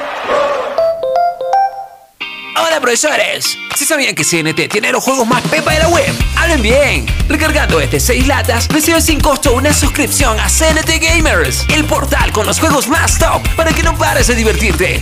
CNT, conectémonos más. Más información en www.cnt.com.es. Esto aún no se termina. No se confíen, mantengan distancia y lávense constantemente las manos. Con mi hijo somos parte de la población de riesgo y yo sí quiero que me vea por primera vez. No te confíes, la pandemia aún no termina. Manos, mascarilla, distancia. Conoce las medidas de seguridad y los puntos de atención en caso de contagio en www.guayaquilviva.com. Alcaldía de Guayaquil. Llegó el momento de volver a abrir las puertas a la ilusión, de prender las luces a un futuro mejor, de empezar de nuevo. Presentamos Crédito Reactiva de Ecuador, un crédito con fondos del gobierno nacional para micro, pequeños y medianos empresarios, al 5% de interés. Recíbelo ahora y empieza a pagar en 6 meses, hasta 36 meses plazo. Llegó el momento de reactivar la producción y proteger el empleo. Juntos saldremos adelante. Banco del Pacífico. A Ecuador, lo reactivamos todos. El gobierno de todos. Hay sonidos que es mejor nunca tener que escuchar. Porque cada motor es diferente. Desde hace 104 años, lubricantes Gulf mantiene la más alta tecnología y calidad en línea de aceites para motores a diésel y gasolina. Está hecho con una fórmula especial para dar excelente protección a todo tipo de motores, evitando el desgaste prematuro de pistones, anillos y árbol de levas, ayudando a mantener limpio el motor y libre de depósitos que se forman por las altas o bajas temperaturas. Dele a su motor lo que se merece. Lubricantes Gulf, la más alta tecnología en lubricación. 104 años preservando la vida de su motor. Lubricantes Gulf. Gulf es más lubricante.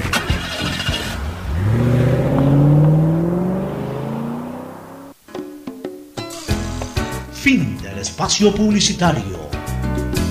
Usted está escuchando un programa de opinión, categoría O, apto para todo público. En la hora del pocho, presentamos Deportes, Deportes. Rueda la pelota el día de hoy nuevamente en las canchas del país. A las 5 de la tarde, momento histórico.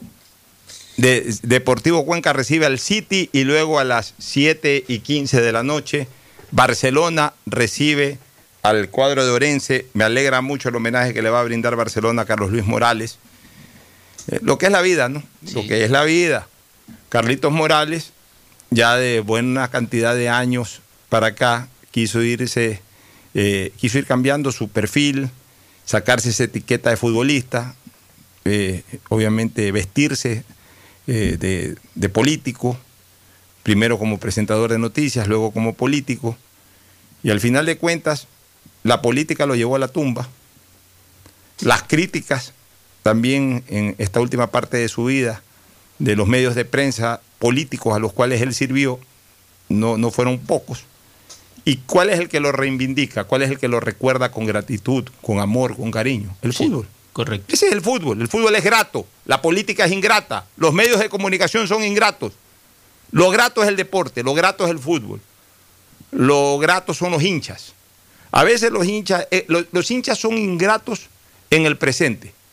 Hoy, eh, dale, dale, gol, gol, gol. To- Todo es maravilla, todo es aplauso.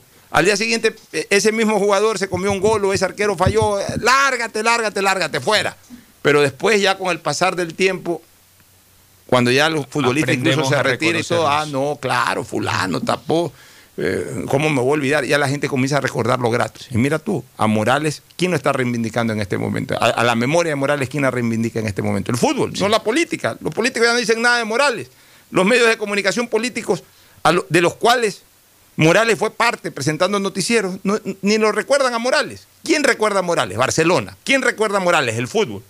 Cosa que me alegra porque Morales fue un grande del fútbol ecuatoriano y un grande del Barcelona. Mauricio Zambrano Sí. ¿cómo está? Buen día con todos. Justamente hoy, como decía Pocho, habrá un minuto de silencio y todos los jugadores que saltarán a la cancha portarán una cinta como Con de los, colores, del de- de buzo que tapó el penalti, la serie de penaltis aquí frente a River. Bueno, alineaciones para hoy Sí, del City de hoy, Barcelona. de tener- hoy que se juega el primer partido es eh, Cuenca, Guayaquil City, pero tenemos las alineaciones posibles de lo que sería el 11 de Barcelona frente al Orense, quien saldrá con Javier Burray en el arco, Byron Castillo por derecha, Byron Castillo estará de titular porque no formará parte eh, Pedro Pablo Velasco por lesión, Darío Aymar junto con William Riveros y por izquierda Mario Pineida. De volantes estarán Gabriel Márquez juntos con Bruno Piñatares. Por derecha Adonis Preciado, el jugador que se unió a la plantilla en, en estos últimos días, eh, perdón, en estos últimos tiempos en la pandemia, fue una de las contrataciones. Emanuel Martínez por izquierda, adelante Fidel Martínez junto con Jonathan Alves. No estará Michael Arroyo, ni Damián Díaz, ni, el, ni Eli Esterilla. Eh, dijo el entrenador Fabián Bustos que si hubiese sido un partido decisivo, un partido de final, seguramente contaría con esos jugadores, pero no los quiere arriesgar porque es un partido eh, que recién vuelven, entonces eh, no prefi- prefiere guardarlos para la siguiente fecha que es Cuenca o el mismo clásico que se jugará. Bueno, muy bien. va- el clásico es de, el próximo domingo. El próximo domingo, Ya correcto. el clásico del astillero. Ahora sí, tu pronóstico, Ferfloma, Barcelona, Orense. Barcelona Orense. O Deportivo Cuenca City, que es no, el no, pero ya, ya puse Barcelona Orense y hablamos primero de Barcelona. Este, ¿Cuál es tu pronóstico, Ferfloma? Gana Barcelona. Gana Barcelona. ¿Su pronóstico, Mauricio? Sí, gana Barcelona, parece. Gana Barcelona. Yo también pienso que gana Barcelona. Barcelona debuta con un triunfo. Ahora sí vamos al partido Cuenca City, que se juega hoy viernes también. El primer partido de, Primer partido de la reapertura. De cinco meses, Así es. 153 días. Hay novedades del City. Eh, El City tiene una buena delantera. Tiene este Mastriani, tiene al Team Ayoví. Mire, el City. Tiene a Parrales. Ese era el que jugaba en Nacional. Sí, el que jugaba ¿Qué en el equipazo Nacional. el City? ah? Me parece que eh, no, no tengo la alineación del City.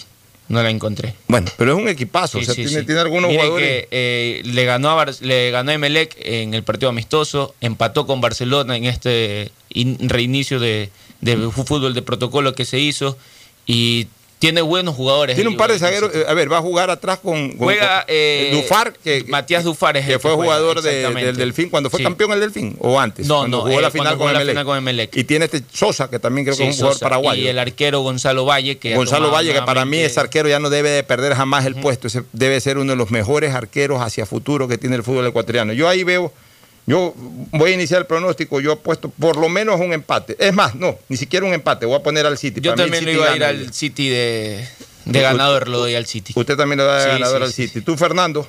Empate. Tú le vas al empate. Ok, muy bien.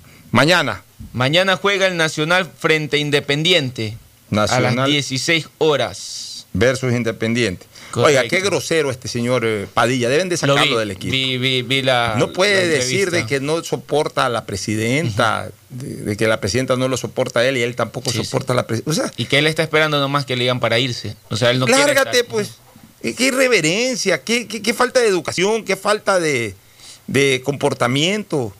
Porque yo no he escuchado a esta señora Vallecilla, más allá de cualquier problema que pueda tener con el señor Padilla, yo no la he escuchado No a ella expresarse públicamente mal, ni que, ni que no soporta a este señor, ni nada. Padilla tenía ganas de salir del equipo. Porque se vaya, pero, porque- pero que, que- que sea lo suficientemente grande como para, para irse como se van los grandes por la puerta ancha, no, no, no, no, no causando reacción en, en la gente, ¿no? O sea, una declaración grosera.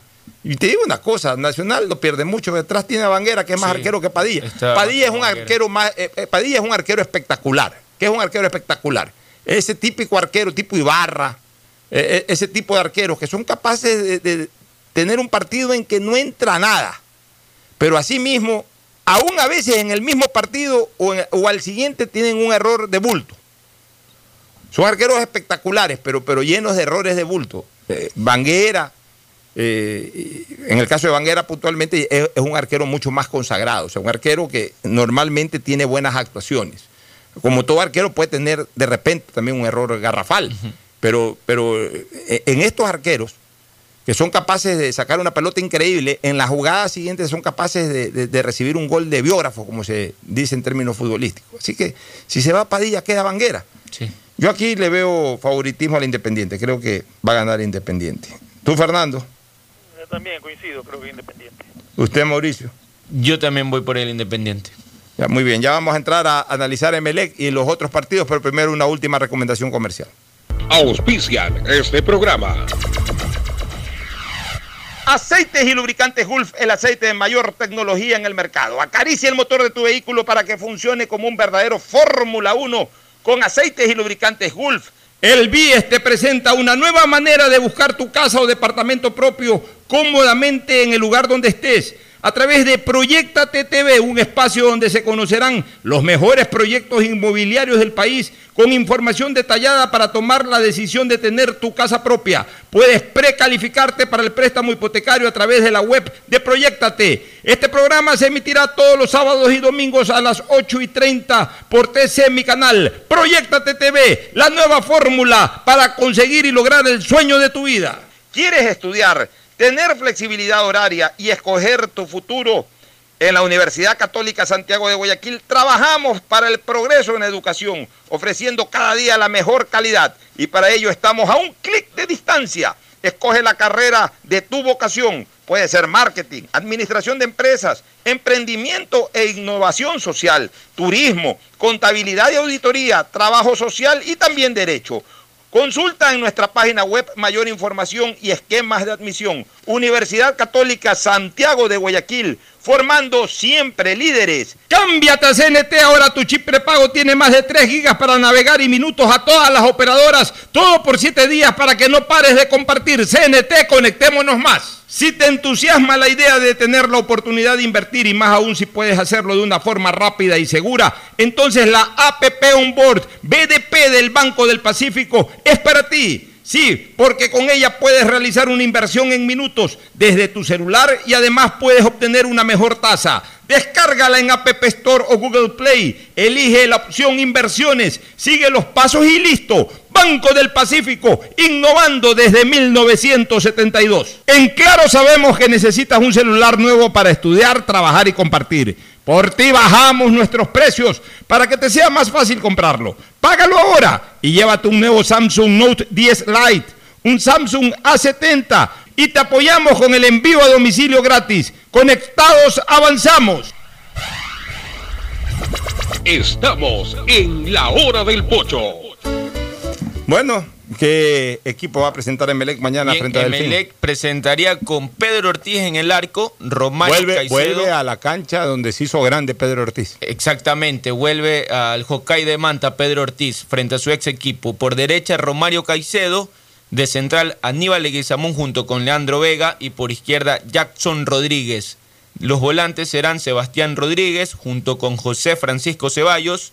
Por derecha Robert Burbano y por izquierda Brian Cabezas. De enganche estará Alexis Zapata y adelante Facundo Barceló. Ese sería el 11 Robert de Urbano Emelec. también vuelve al equipo eh, eh, y a la El cancha donde se proclamó campeón. ¿no?